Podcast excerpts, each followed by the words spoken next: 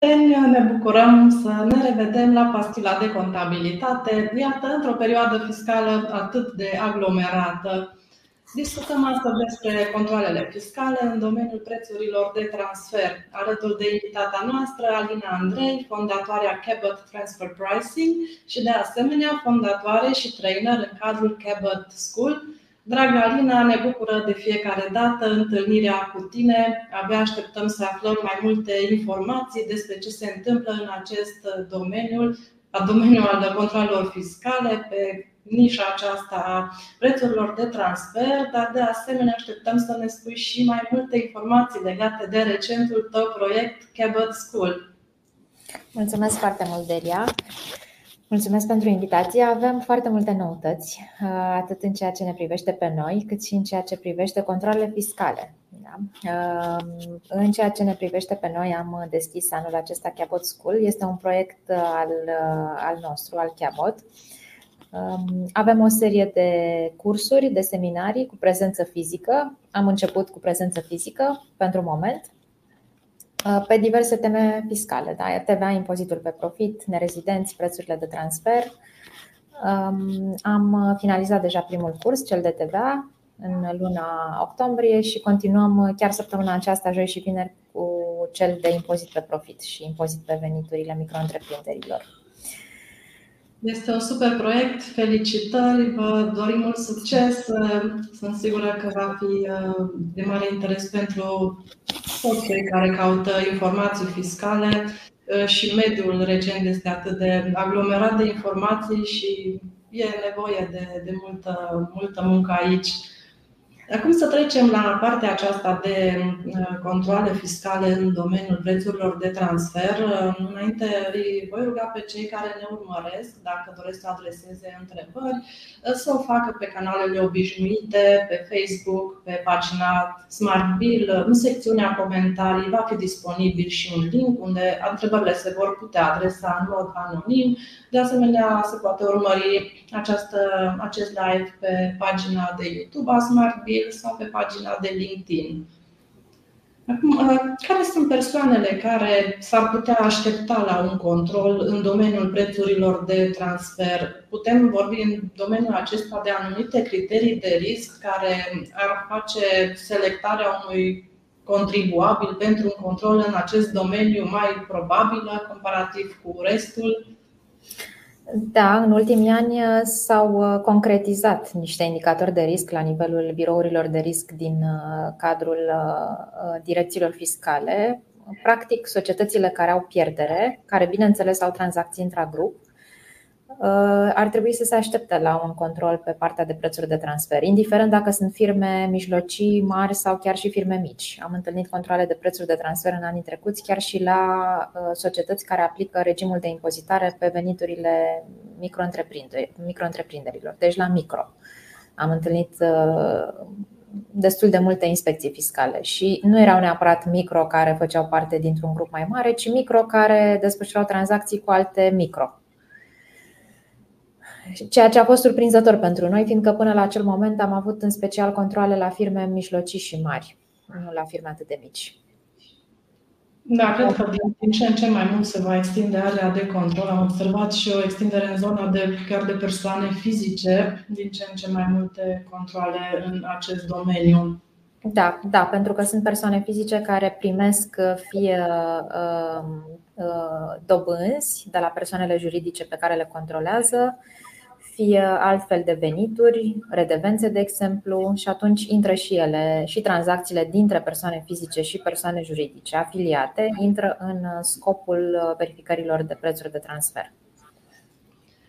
Alina, cum se întâmplă în prezent în cazul controlelor pe transfer pricing? Vin cumva targetat doar să verifice dosarul prețurilor sau vin așa ca urmare a unui alt control care se desfășoară în ultima vreme, de fapt, în anul acesta avem uh, uh, un tip de control destul de specific uh, și care are loc datorită modificărilor la codul de procedură fiscală care au avut loc anii trecuți, anul trecut. Este vorba de desk audituri sau solicitări de conformare pe care le primesc Ce sunt aceste notificări de conformare? Practic, contribuabilii care au tranzacții intragrup și care au un risc de prețuri de transfer, fie au pierdere, fie au marge mici de profitabilitate, primesc o scrisoare de la ANAF în care li se spune am identificat un risc în ceea ce privește prețurile de transfer, aveți tranzacții intragrup în valoare de pe partea de achiziții, în valoare de pe partea de livrări. Vă rugăm să răspundeți la această notificare prin la această solicitare de de, de conformare, fie prin uh, depunerea de rectificative, fie prin un răspuns argumentat. Aveți termen 30 de zile. Uh, practic, în cele 30 de zile, contribuabilul trebuie să răspundă uh, la acea solicitare de conformare din partea fiscului și nu poate să răspundă decât fie atașând un studiu de comparabilitate, fie atașând dosarul de prețuri de transfer, care documentează pierderea lui sau uh, acele marje mici. Bineînțeles, asta în situația în care nu dorește deja să se ajusteze prin, um, prin depunerea de rectificative.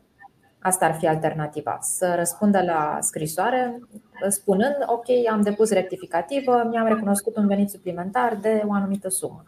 Dar cei mai mulți dintre clienții noștri au fie uh, marja respectivă documentată printr-un studiu, fie printr-un dosar de prețuri de transfer. Problema pe care o vedem noi în practică este că s-a redus termenul legal de 60 de zile la 30 de zile. Prin, fiindcă acele notificări de conformare au termen conform codului de procedură fiscală de 30 de zile. Este un termen și mai vedem, E un termen foarte scurt și mai vedem uh, încă uh, câteva probleme destul de serioase privind aceste notificări de conformare. Practic, ele sunt uh, un instrument Uh, conform uh, nou introdus prin noul cod de procedură fiscală. Ce se întâmplă dacă primim notificări de conformare sau ce opțiune avem? Avem opțiunea de a depune rectificativă și ne recunoaștem un venit. Problema este că atunci când contribuabilii noștri au primit astfel de notificări de conformare, uh, riscul identificat de inspectorii fiscali nu a fost cuantificat nici cum. Adică ei nu au atașat un studiu al lor pregătit anterior în care au spus am realizat un studiu pe codul KN principal sau alte coduri KN și am stabilit că nu vă încadrați în interval. Nu, ei nu atașează nimic, pur și simplu identifică un risc și spun contribuabilului uh, depune rectificativă. Ori și aceste rectificative, dacă sunt depuse, ar trebui să aibă în spate un studiu de comparabilitate sau un dosar. Uh, și de ce? Pentru că uh, fie că depun rectificativă, fie că emit un răspuns documentat în care Uh, îi spun fiscului că nu consider că trebuie să mă ajustez, aceste notificări de conformare nu reprezintă un control fiscal și nu închid perioada fiscală. De fapt, asta este problema. Da? Indiferent de răspunsul meu, deci fie depun rectificativă, fie uh, uh atașez un studiu de comparabilitate sau un dosar, perioada rămâne deschisă.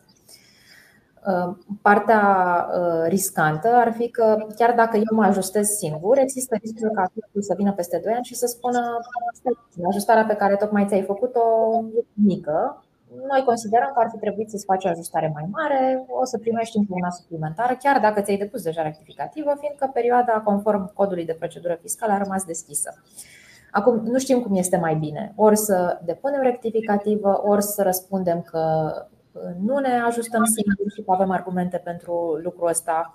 În oricare dintre situații, uh, fiscul poate să vină în control. Cu siguranță va veni în control dacă nu mă ajustez singur. Deci există șanse mult mai mari să vină în control dacă nu mă ajustez singur. Însă partea bună dacă începe inspecția fiscală este că se închide perioada și nu mai există riscul ca inspectorii să vină încă o dată și încă o dată da, să mă verifice.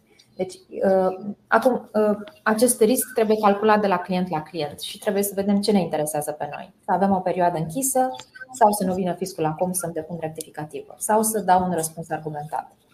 Și cum se încadrează firmele în acest termen atât de strâns de 30 de zile reușesc să, să păstreze termenul, să se pentru clienții, pentru clienții noștri, noi am pregătit studii de comparabilitate. Am reușit să respectăm termenul de 30 de zile. Pentru unii dintre ei, deja marja era documentată printr-un studiu de comparabilitate pregătit anterior și atunci am avut timp să ne încadrăm în termenul de 30 de zile. Dar, într-adevăr, este destul de scurt. Adică uh, Practic, termenul de pregătire a dosarului sau al studiului s-a redus de la 60 de zile plus încă 30 la 30 de zile, dacă, bineînțeles, dacă primim astfel de notificări de conformare. Pentru că mai sunt și situațiile clasice în care fiscul începe inspecția fiscală, se înscrie în registrul unic de control și solicită dosarul și de termenul acela de 60 de zile, de maxim 60 de zile, care se poate prelungi cu încă 30. Însă anul acesta am văzut uh, extrem de multe notificări de conformare pe partea de prețuri de transfer care ne încurcă puțin, fiindcă termenul lor este de 30 de zile și nu de 60 și, așa cum spuneam, uh, nu se închide perioada fiscală, ceea ce este, ceea ce este mult mai periculos din punctul nostru de vedere. Avem o întrebare anonimă pe această temă, de fapt pe o temă care am discutat-o chiar la început. Care sunt operațiunile care atrag cel mai adesea inspecțiile? Aș spune că nu operațiunile atrag inspecțiile fiscale, deci uh, uh, nu operațiunile intragrup de un anumit tip. Da? Putem avea achiziții de bunuri, de servicii vânzări, de bunuri, de servicii împrumuturi, redevențe și așa mai departe. Ceea ce atrage inspecția fiscală este de regulă gradul de risc al contribuabilului, adică am tranzacții semnificative cu uh, părțile afiliate pe partea de achiziții și pe partea de vânzări, uh, comparativ cu cifra de afaceri, bineînțeles. Uh, am pierdere sau o marjă mică de profitabilitate, atunci cu siguranță am un, am un, am un risc de a fi verificat pe partea de prețuri de transfer. Când începe inspecția de prețuri de transfer, fiscul se uită în general la vânzările de bunuri, la achizițiile de servicii intragrup, da, care trebuie documentate și din perspectiva deductibilității. Deci nu avem neapărat uh, ceva, uh, o operațiune care are un grad de risc mai mare decât cealaltă. În schimb, ne uităm la indicatorii per total ai companiei și dacă firma nu plătește impozit pe profit, pentru că până la urmă ăsta este scopul prețurilor de transfer, să avem o bază impozabilă cât mai mare în România sau o bază impozabilă cât mai mare la nivelul societății care Uh, plătește impozit pe profit. Impozitul pe profit, 16% uh, pe profit, este mai mare în multe cazuri decât 1% pe venit. Acum depinde de industrie, dar. Care sunt modalitățile prin care se realizează un uh, control pe prețuri de transfer în prezent? Avem fie notificarea de conformare, care nu este o inspecție fiscală per se, ci este fix ceea ce îi spune și numele, o solicitare, o notificare de conformare la care uh, contribuabilul trebuie să răspundă în 30 de zile. Uh, repet, este foarte important de reținut, aceasta nu închide perioada fiscală. Um, a, a doua modalitate sau modalitatea principală de inspecție fiscală este inspecția fiscală generală, Uh, care se aplică contribuabililor mijlocii și mici, în cadrul căreia poate fi solicitat dosarul de prețuri de transfer. Pentru că pentru contribuabilii mijlocii și mici, dosarul de prețuri de transfer poate fi solicitat doar în cadrul unei acțiuni de inspecție fiscală generală, iar în cadrul contribuabililor mari, care au obligația pregătirii dosarului anual, uh, uh, obligația este de a prezenta dosarul în maxim 10 zile de la solicitarea de către autoritățile fiscale, iar pentru contribuabilii mari nu există obligația ca aceștia să se afle deja într-o acțiune de inspecție fiscală. Deci solicitarea dosarului poate fi făcută oricând pe parcursul anului. Uh, pentru anii pentru care a existat, uh, a existat obligația de, de pregătirea dosarului, ca să spun așa, și conform termenului, fiindcă termenul de pregătire a dosarului este strâns legat de termenul de depunere a declarației de impozit pe profit, chiar dacă dosarul nu se depune nicăieri, că mai este confuzia asta în practică, nu se depune nicăieri, doar se pregătește. Spuneai mai devreme de desk audit, noțiunea aceasta de desk audit, la ce se referă? Uh, fix cum îi spune și numele, se referă la realizarea unei inspecții de la sediul, uh, de la sediul, de la sediul autorităților fiscale. Adică interacțiunea cu contribuabilul este mult mai redusă decât în cazul unei inspecții fiscale pe partea de prețuri de transfer. Uh, bine, noi pe partea de transfer pricing aveam deja o interacțiune destul de redusă cu fiscul, în sensul că atunci când este solicitat un dosar, se dă un timp de pregătire contribuabilului, acesta îl pregătește, îl transmite fiscului și fiscul îl, îl citește la sediu, eventual mai primește și o părere de la departamentul de transfer pricing din cadrul ANAF și atunci revine cu un răspuns sau cu un RIF în care avem o ajustare sau nemodificarea bazei de impunere de impozit pe profit, acolo unde sunt implicațiile de prețuri de transfer de regulă. Din punct de vedere tehnic, cum se transmite uh, dosarul prin SPV? Se încarcă în SPV? Știu că acolo este o anumită limită la. Uh, noi ce am uh, discutat cu clienții noștri, le-am recomandat ca tot timpul să ia legătura cu inspectorii fiscali și să întrebe cum preferă să le fie transmis dosarul. La registratură nu se mai primesc documente, deci teoretic ar trebui eliminată această posibilitate. Fie se trimite prin e-mail, fie se trimite prin SPV, dar într-adevăr există o problemă cu, cu, cu mărimea documentelor și cu transmiterea lor, dacă este vorba de documente mari. Așteptăm uh, întrebările dumneavoastră în continuare. Le vom prelua pe măsură ce, ce evoluează discuția. Uh, ce se întâmplă, ce riscuri um, sunt incidente persoanelor care încalcă prevederile acestea referitoare la întocmirea dosarului prețurilor de transfer și prezentarea lui? Uh, avem o serie de amenzi conform codului de procedură fiscală uh, pentru contribuabilii mici și mijlocii și pentru contribuabilii mari. Amenziile nu sunt, nu sunt semnificative, nu sunt mari. Uh, cred că pentru contribuabilii mari amenda maximă e undeva la 4 sau 5 mii de euro, dacă nu mă înșel. Nu sunt amenzi mari. Uh, în schimb, riscul sau acolo unde vedem noi un risc în eventualitatea în care contribuabilul nu are dosarul de prețuri de transfer pregătit este că uh, inspectorii fiscali pot să ajusteze contribuabilul respectiv pe baza studiilor proprii de comparabilitate, care Bineînțeles că pot să nu țină seama de cazul specific al contribuabilului sau, uh, eu știu, pot avea o mediană mult mai mare decât cea pe care consideră contribuabilul că este o mediană de piață pentru industria lui. Și mai este o problemă mare pe care am observat-o la clienții noștri.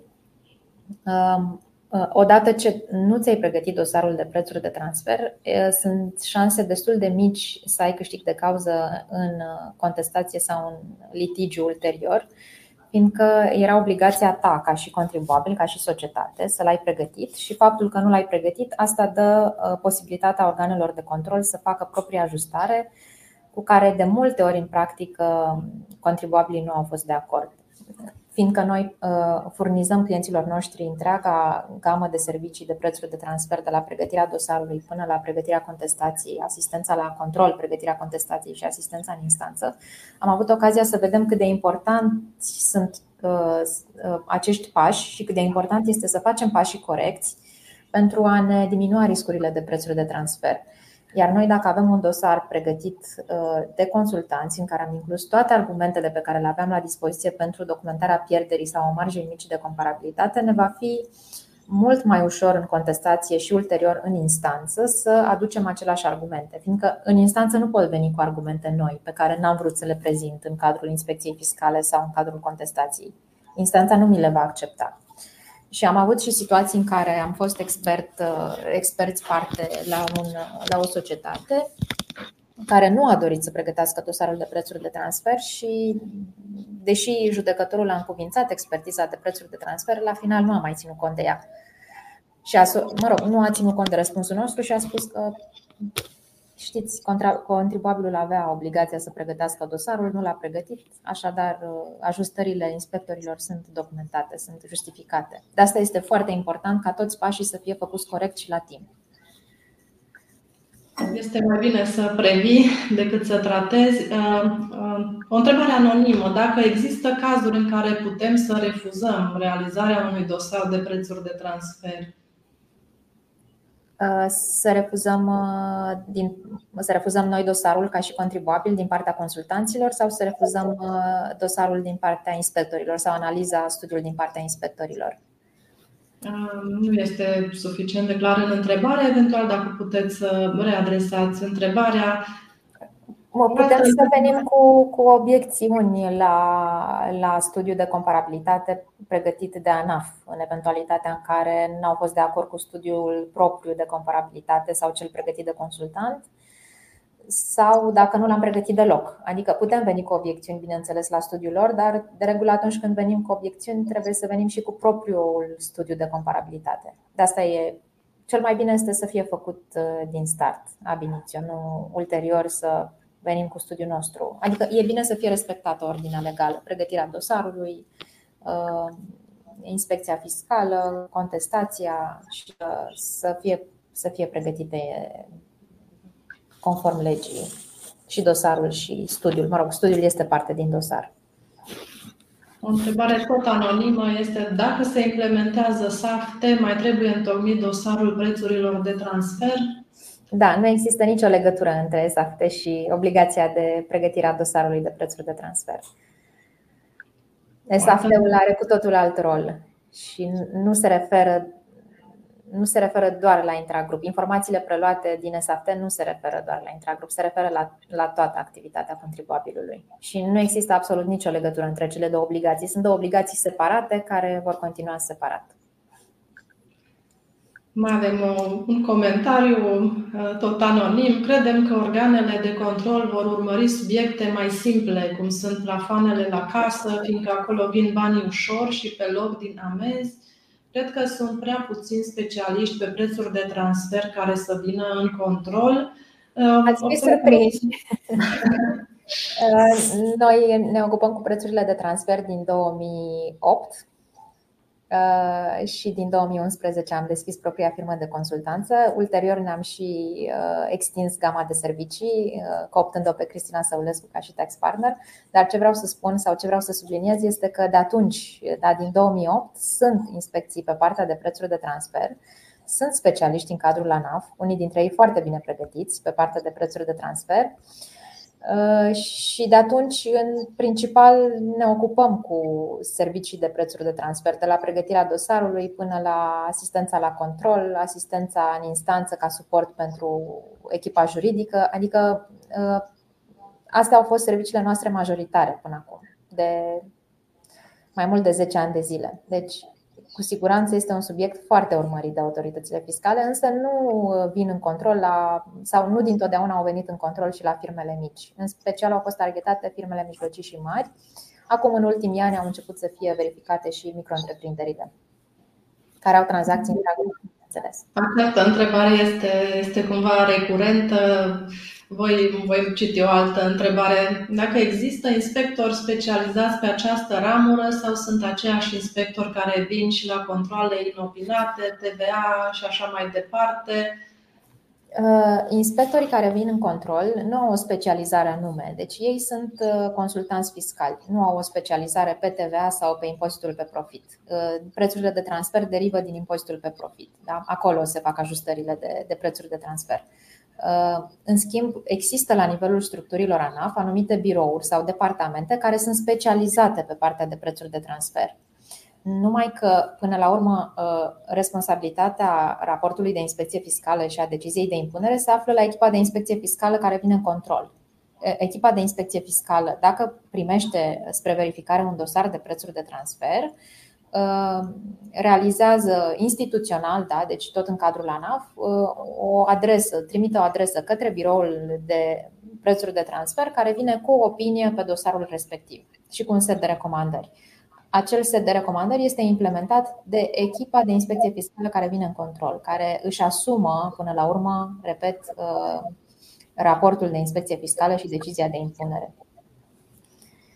Ce soluții au contribuabilii ca să-și reducă riscul în acest domeniu al prețurilor de transfer? Am vorbit de necesitatea pregătirii din timp, adică la timp a dosarului prețurilor de transfer. Ce solu- alte soluții ar mai, ar mai fi în acest domeniu? Trebuie să-și documenteze foarte bine pierderea în situația în care au tranzacții intragrup și au pierderi, uh, pierderi uh, fiscale, pierderi contabile, dar pierderi din exploatare, trebuie să documenteze foarte bine de ce au pierderi, pentru că pot fi cauze care sunt diferite de uh, prețurile de transfer. Da? Uh, am avut, de exemplu, situații în care uh, am tot dat exemplul ăsta, o firmă de transport care a achiziționat polițele de asigurare de la Astra.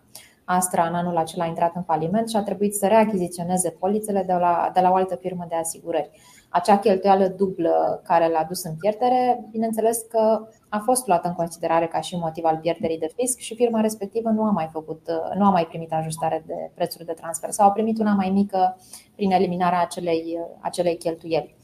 Deci este foarte bine să știm care sunt cheltuielile cu caracter excepțional Chiar dacă în contul de profit și pierdere nu mai avem segmentarea între operațional, între exploatare și excepțional și financiar, avem doar exploatare și financiar, dar e bine să știm care sunt astfel de cheltuieli care ne-au afectat rezultatul din exploatare și să le documentăm în dosar, să includem o explicație a lor în dosar. Ceea ce le mai recomandăm clienților noștri este să discute cu grupul în cazul în care au un risc de prețuri de transfer, da, care este evident. Adică este evident că de acolo vine pierderea societății, este bine să informeze grupul și să se pregătească pentru o eventuală ajustare de prețuri de transfer la nivel local, să nu fie luați prin surprindere. Sau să, eu știu, să uh, facă ajustări voluntare, să um, mărească baza impozabilă a firmei din România sau a firmei verificate, pentru că inspectorii vin și la tranzacții, vin să verifice și firme care fac parte din grupul românești.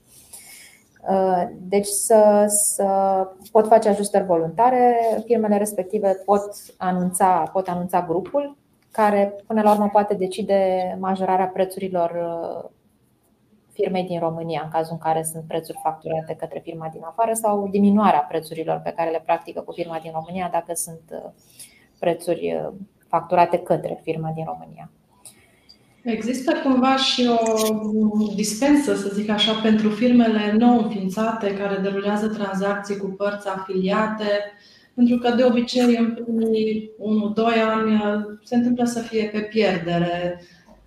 De regulă, fiscul nu prea verifică firme care s-au înființat uh, de curând, care sunt startup-uri, deci le lasă să evolueze o perioadă. Însă depinde și ce fel de startup-uri sunt. Adică am întâlnit situații în care uh, anumite grupuri internaționale au deschis firme în România care facturau doar către grup, da, doar către societăți afiliate și care aveau profilul unui uh, prestator de servicii cu funcții și riscuri limitate. Atunci este foarte greu să documentezi o eventuală pierdere, chiar și în primii ani. Bineînțeles, pot fi motive, de exemplu, nu funcționează la capacitate maximă sau, eu știu, și-a supradimensionat uh, echipa sau uh, biroul, suprafața închiriată. Pot fi, pot fi argumente, însă trebuie văzut de la caz la caz care este rolul acelei societăți în cadrul grupului, care este profilul ei funcțional. Ce se întâmplă în situația în care, în urma unui control, se stabilesc ajustări, trebuie să refacem declarațiile de impozit, să depunem rectificative, de asemenea datorăm dobânzi, penalități?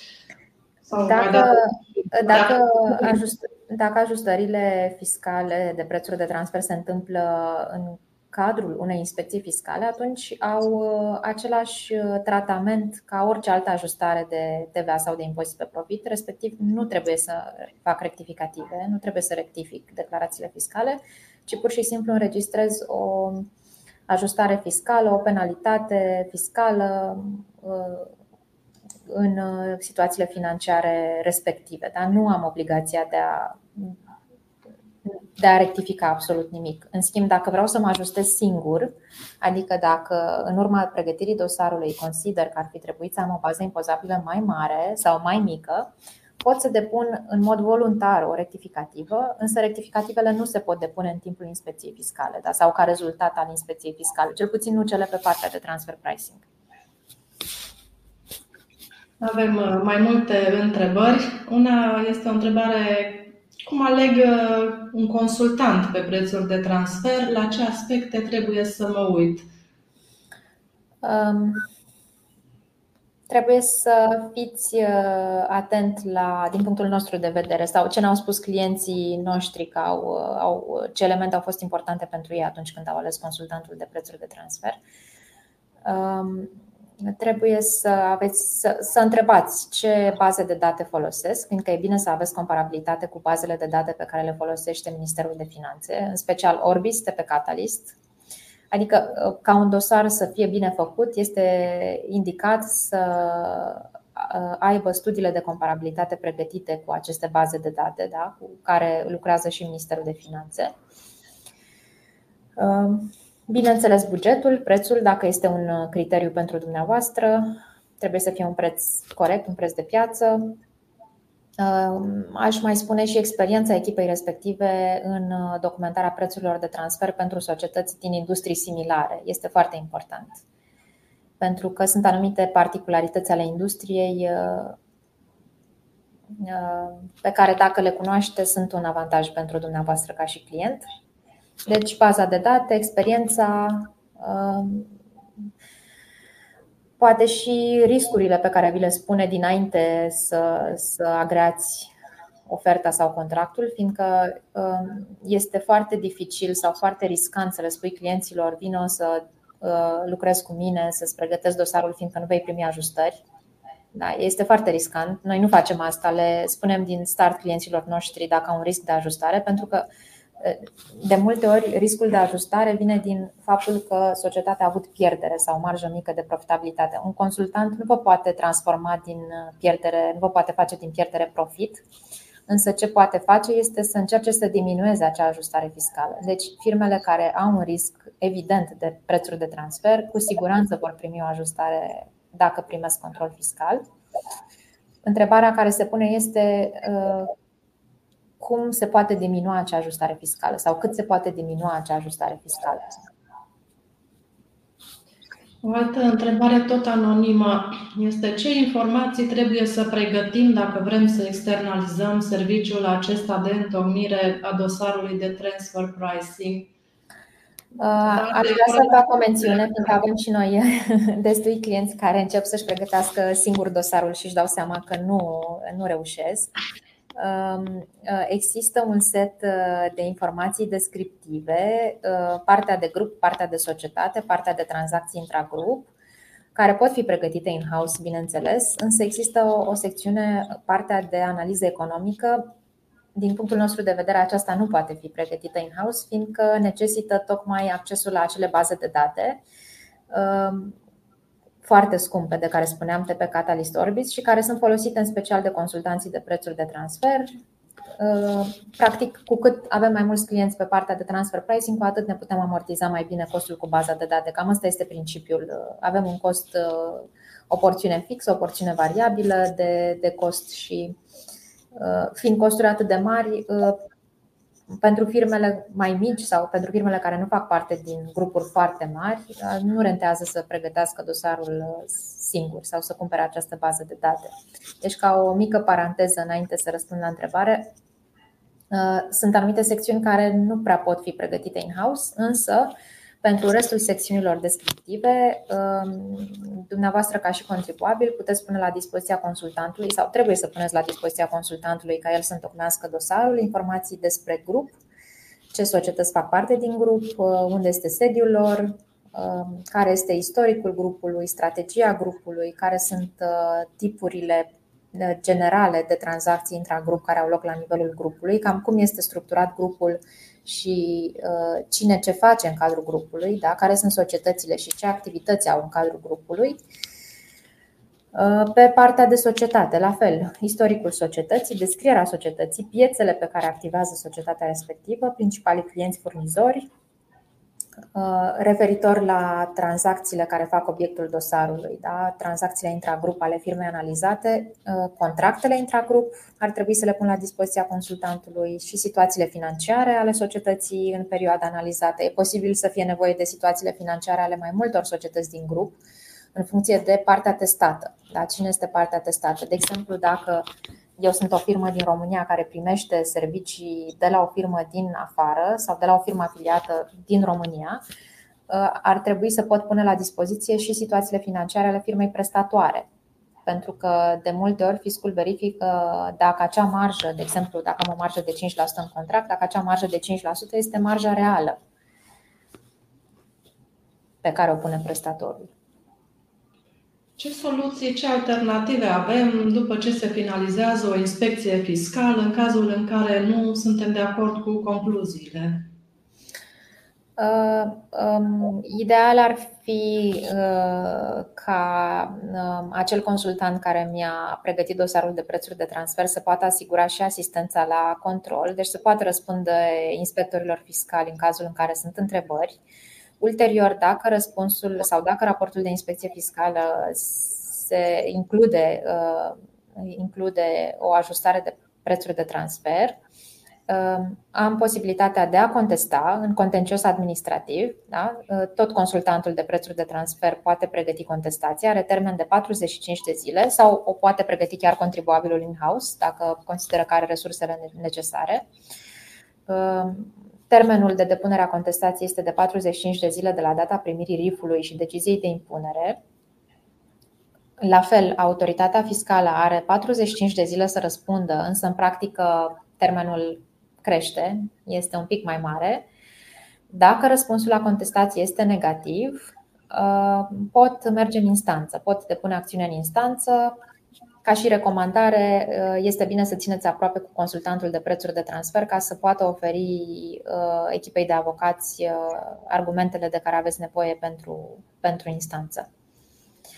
Uh, o posibilitate de a uh, nu plăti suma din raportul de inspecție fiscală, pentru că știți că dacă primiți uh, inspecție fiscală care se finalizează cu raport de inspecție fiscală și decizie de impunere cu sume de plată, aveți un termen foarte redus de a, depune, de a plăti sumele respective în funcție de data primirii RIF-ului. Da? Termenul maxim cred că este undeva 20, 25, 30 de zile. Uh, puteți suspenda prin scrisoare de garanție bancară executarea silită, însă depunerea contestației nu uh, înseamnă că uh, sumele din decizia de impunere nu trebuie plătite. Da? Deci, oricum ar fi, indiferent că depun sau nu contestație, sumele din decizia de impunere și penalitățile aferente trebuie plătite în termenul legal. Mulțumim! Există o întrebare tot anonimă. Cât durează pentru un consultant să îmi pregătească dosarul prețurilor de transfer? Ne încadrăm în termenele stabilite pentru predarea dosarului? Eu aș spune că da, acum depinde de complexitatea tranzacțiilor intragrup, depinde foarte mult uh, timpul de lucru de acest aspect.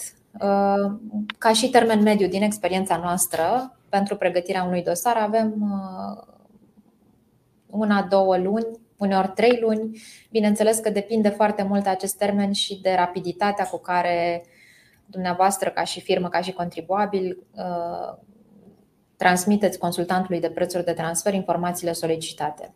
Uh, noi, ca și abordare, încercăm să preluăm cât mai mult din uh, partea de pregătirea informațiilor de către societate Eventual preluăm uh, din, uh, din programele contabile informații, fișe de cont pentru a calcula rulajele intragrup. Partea descriptivă se face, nu acolo este problema. Problema din experiența noastră poate să fie la rulajele intragrup, sunt mai greu de calculat pentru cine nu are un program uh, de contabilitate care este bine pus la punct sau pentru cine nu are o evidență clară a tranzacțiilor intragrup, a rulajelor pe tranzacțiile intragrup.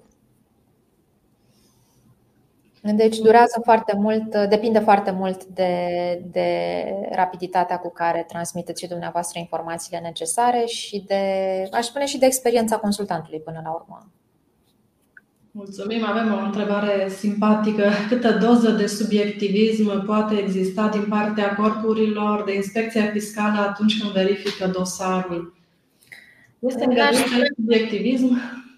N-aș spune subiectivism din partea inspectorilor, uh, aș spune uh, că domeniul este unul destul de subiectiv și depinde foarte mult de experiența consultantului, de um, eu știu, cazurile din practică, însă ceea ce face fiscul am observat atunci când vine în inspecție fiscală, dacă firma respectivă are tranzacții semnificative cu grupul și are pierdere și nu sunt motive uh, obiective ale pierderii sau motive excepționale, dacă are legea de partea lui, adică dacă conform legii o firmă cu pierdere ar trebui să primească ajustare de prețuri de transfer, cu siguranță o va face. Adică nu se gândește la motivele obiective uh, sau la eventualele explicații care uh, stau în spatele pierderii contribuabilului respectiv.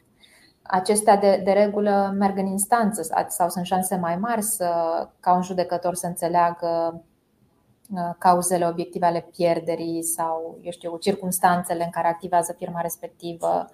Sunt și foarte multe aspecte care nu sunt detaliate în legislația noastră, însă, uh, conform codului fiscal, firmele din România trebuie să se raporteze, ca și autoritățile fiscale de altfel, trebuie să se raporteze la ghidul OECD în materie de prețuri de transfer. Și atunci, uh, în ghidul OECD, fiindcă avem mai multe argumente pe care le putem utiliza în documentarea pierderii și ne putem raporta la acele prevederi din ghidul OECD, un judecător poate că ar fi mai înclinat să dea dreptate contribuabilului decât fiscul, care până la urmă este interesat să facă ajustări. Dacă firma este pe pierdere și trebuie să primească ajustări de prețuri de transfer, fiscul cu siguranță o va face.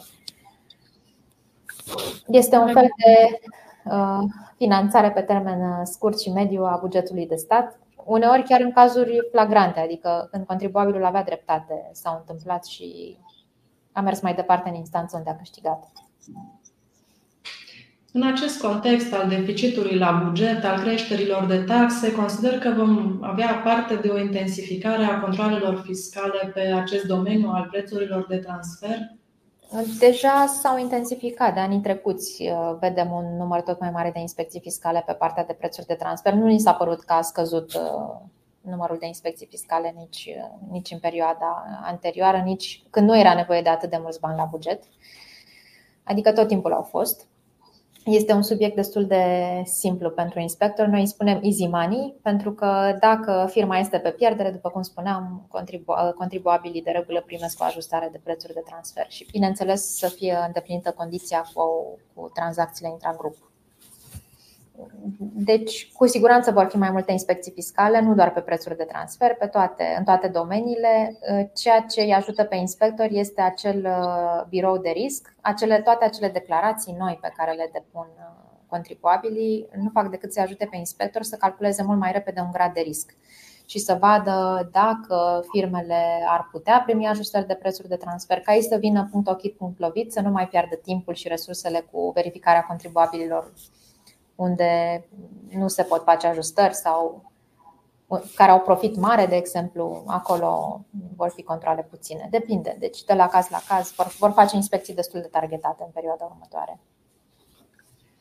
Doamna Lidia Panait ne întreabă pe Facebook care sunt criteriile și pragurile care impun obligativitatea întocmirii dosarului prețurilor de transfer și doamna Otilia ne întreabă cum se face analiza acelor plafoane din ordin separat, acumulat, gen încasări plus părți, vânzări plus achiziții și așa mai departe.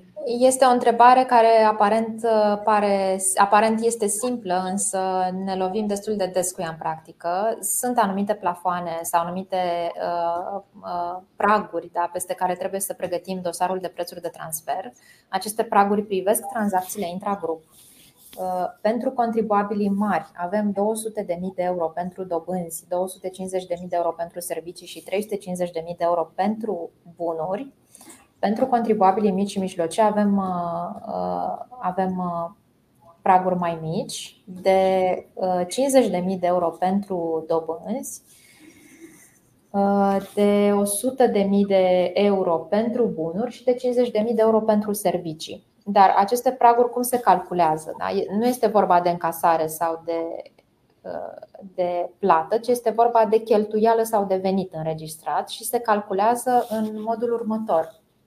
Uh, dacă am servicii, de exemplu, dacă am servicii primite de 10.000 de euro de la un client și servicii furnizate 40.000 de euro către alt client afiliat, cumulat, da? eu le cumulez, indiferent că sunt pe achiziții sau pe vânzări și total au 50.000. Da, avem, avem 50.000. Uh, Ei, atunci uh, uh, le analizez și pe cele și servi, analizez și serviciile primite și serviciile furnizate, chiar dacă individual ele nu depășesc pragul de 50.000 de euro. La fel procedăm și la bunuri și la dobânzi. Deci pragurile sunt pe tip de tranzacție, dobândă, bunuri, servicii și le calculez în acest fel. Dacă individual ele sunt mai mici decât pragul, trebuie să, să uh, iau în considerare suma acumulată pe achiziții și pe vânzări da? de bunuri, servicii respectiv dobânzi și dacă pe total se depășește pragul respectiv pentru tranzacția uh, respectivă, atunci le analizez pe toate, pe toate da? chiar dacă individual ele nu depășesc. O altă întrebare e ce tipuri de tranzacții se regăsesc în dosar? De exemplu, dacă avem refacturări de costuri, acestea trebuie analizate? Depinde cum le-ați înregistrat în uh, contabilitate. Adică dacă um,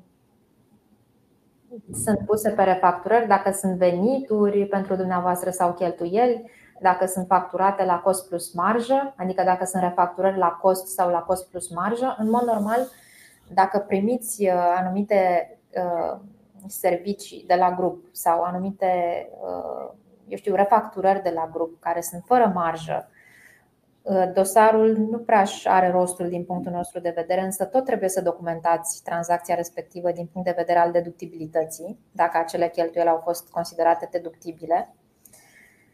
Da? Dacă sunt înregistrate, eu știu, ca și venit, sunt niște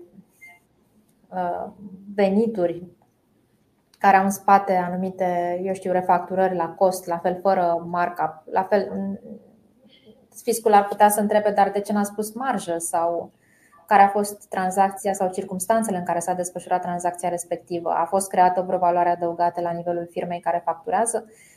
Bineînțeles, dacă dumneavoastră sunteți cea care vinde serviciile respective, fiindcă dacă le-ați fi primit, nu-și pune problema dacă firma afiliată străină a creat valoare sau nu. Dar nu interesează diminuarea bazei impozabile din România pe inspector. Și inspectorii din alte țări gândesc la fel. Da? Fiecare inspector, fiecare jurisdicție fiscală vrea o bază impozabilă cât mai mare în țara respectivă. Cam ăsta este principiul. Deci depinde foarte mult de cum sunt înregistrate refactorile respective și dacă a fost pusă vreo marjă. Mulțumim. Doamna Maria Galiș ne întreabă care este numărul minim de societăți care pot fi luate în calcul la stabilirea cuartilei inferioare și cuartilei superioare. Aici nu avem un număr uh, minim, maxim. Ar fi de dorit, mă rog, din experiența noastră și din discuțiile cu inspectorii, undeva între 10 și 20 de societăți ar fi de dorit de societăți care să intre în uh, eșantionul final, pentru care calculăm un, o mediană, o quartilă minimă și o quartilă maximă.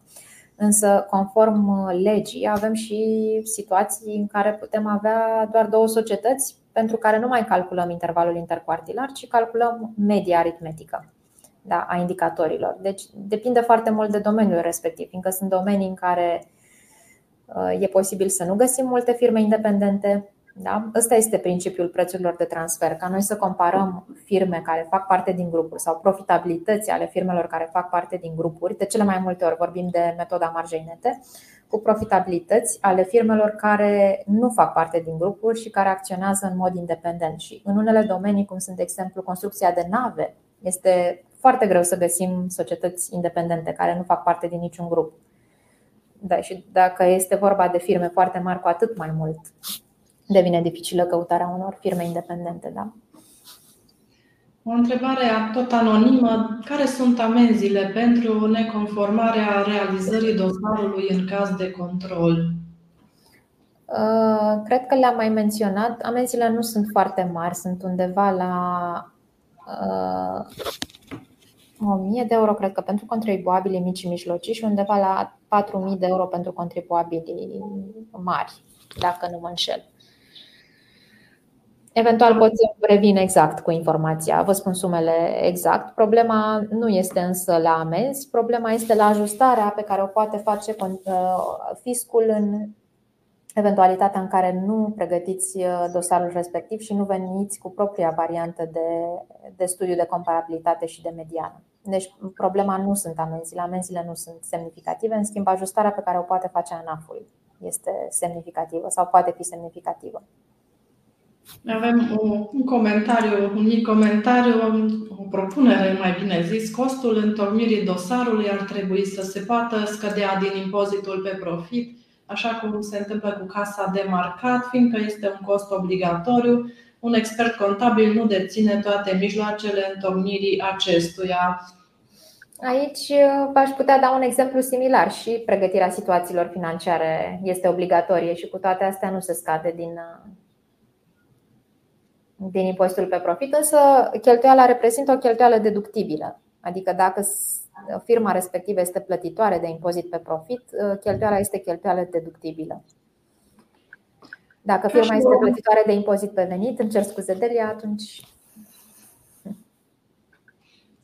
ca și o sinteză, ca și o, un rezumat, care ar fi principalele acte normative în domeniul prețurilor de transfer pe care ar trebui să le avem în vedere atunci când dorim să pregătim acest dosar? Avem uh, prevederile codului fiscal privind uh, persoanele afiliate. Este foarte important să știm dacă ni se aplică sau nu prețurile de transfer și primim încă întrebări din partea firmelor din România Uh, ce reprezintă afiliat, cum se consideră sau cum se, cum se, uh, cum se identifică persoanele afiliate. Da? Avem definiția persoanelor afiliate din codul fiscal, prevederile codului fiscal în acest sens. Și e bine să știm că persoanele afiliate pot reprezenta firmele sau persoanele care au dețineri sau în care avem dețineri directe sau indirecte da? Adică ă, nu este suficient dacă am o firmă pe care o dețin, se poate să am o firmă pe care o dețin, acea firmă să mai dețină încă o firmă și încă o firmă și tot așa. Toate aceste societăți sunt afiliate sau toate aceste persoane sunt afiliate și mai este important să știm că și persoanele fizice intră în ă, definiția părților afiliate și dacă o persoană fizică deține în proporție mai mare de 25% o societate, înseamnă că este afiliat cu acea societate și trebuie să documenteze eventuale tranzacții intragrup cu acea societate. Exemplu, împrumuturi pe care le primește de la asociația acționară, redevențe pe care le primește persoana fizică de la persoana juridică. Cam acestea sunt tranzacțiile uzuale. Alte acte normative uh, cu incidență în prețurile de transfer sunt uh, codul de procedură fiscală. Da, avem și aici câteva prevederi privind prețurile de transfer, în special pe partea de procedură, da? când trebuie depus dosarul, unde. Da? Uh, avem de asemenea ordinul 442 privind conținutul dosarului de prețuri de transfer. Este ordinul etalon uh, uh, care a fost aprobat în 2016 și care a înlocuit ordinul 222 din 2008. Da? Pentru că am avut și anterior un ordin cu conținutul dosarului prețurilor de transfer. Și mai avem, extrem de important, uh, ghidul OECD în materie de prețuri de transfer, pe care ne spune și codul fiscal că trebuie să-l urmăm. Nu doar noi ca și contribuabili sau consultanți, ci și ANAF, ci și fiscul. Și mai avem alte prevederi uh, la nivel european în funcție în uh, materie de prețuri de transfer, cum este codul de conduită în materie de prețuri de transfer. Pentru cei care vor să învețe prețuri de transfer, avem regulamentul Națiunilor Unite în ceea ce privește prețurile de transfer. Este o documentație foarte bună pentru cei care vor să învețe domeniul, fiindcă este foarte bine explicată și foarte ușor de înțeles pentru un necunoscător sau pentru cineva care nu lucrează în mod uzual cu prețurile de transfer. Hai să nu spunem necunoscător, fiindcă sunt sigură că mulți dintre consultanții și contabilii de la noi au luat cunoștință cu domeniul și știu despre ce este vorba. Dar acel document de la Națiunile Unite bine să explice foarte simplu cum se fac uh, uh, cum se fac uh, dosarele de prețuri de transfer, ce trebuie să conțină, care sunt metodele care pot fi folosite. Alina, am ajuns la finalul acestui live, am avut foarte multe întrebări și cred că le-am parcurs pe toate. Îți mulțumim pentru disponibilitatea ta de a veni azi alături de noi, pentru informațiile pe care ni le-ai transmis și sperăm că am făcut puțină lumină în acest domeniu al controlelor pe transfer pricing. Îți mulțumim! Mulțumesc și eu și rămân la dispoziție pentru alte întrebări ale ascultătorilor voștri. Vă mulțumim, dragi prieteni, că ne-ați urmărit. Vă dorim o zi minunată. Ne revedem marțea viitoare.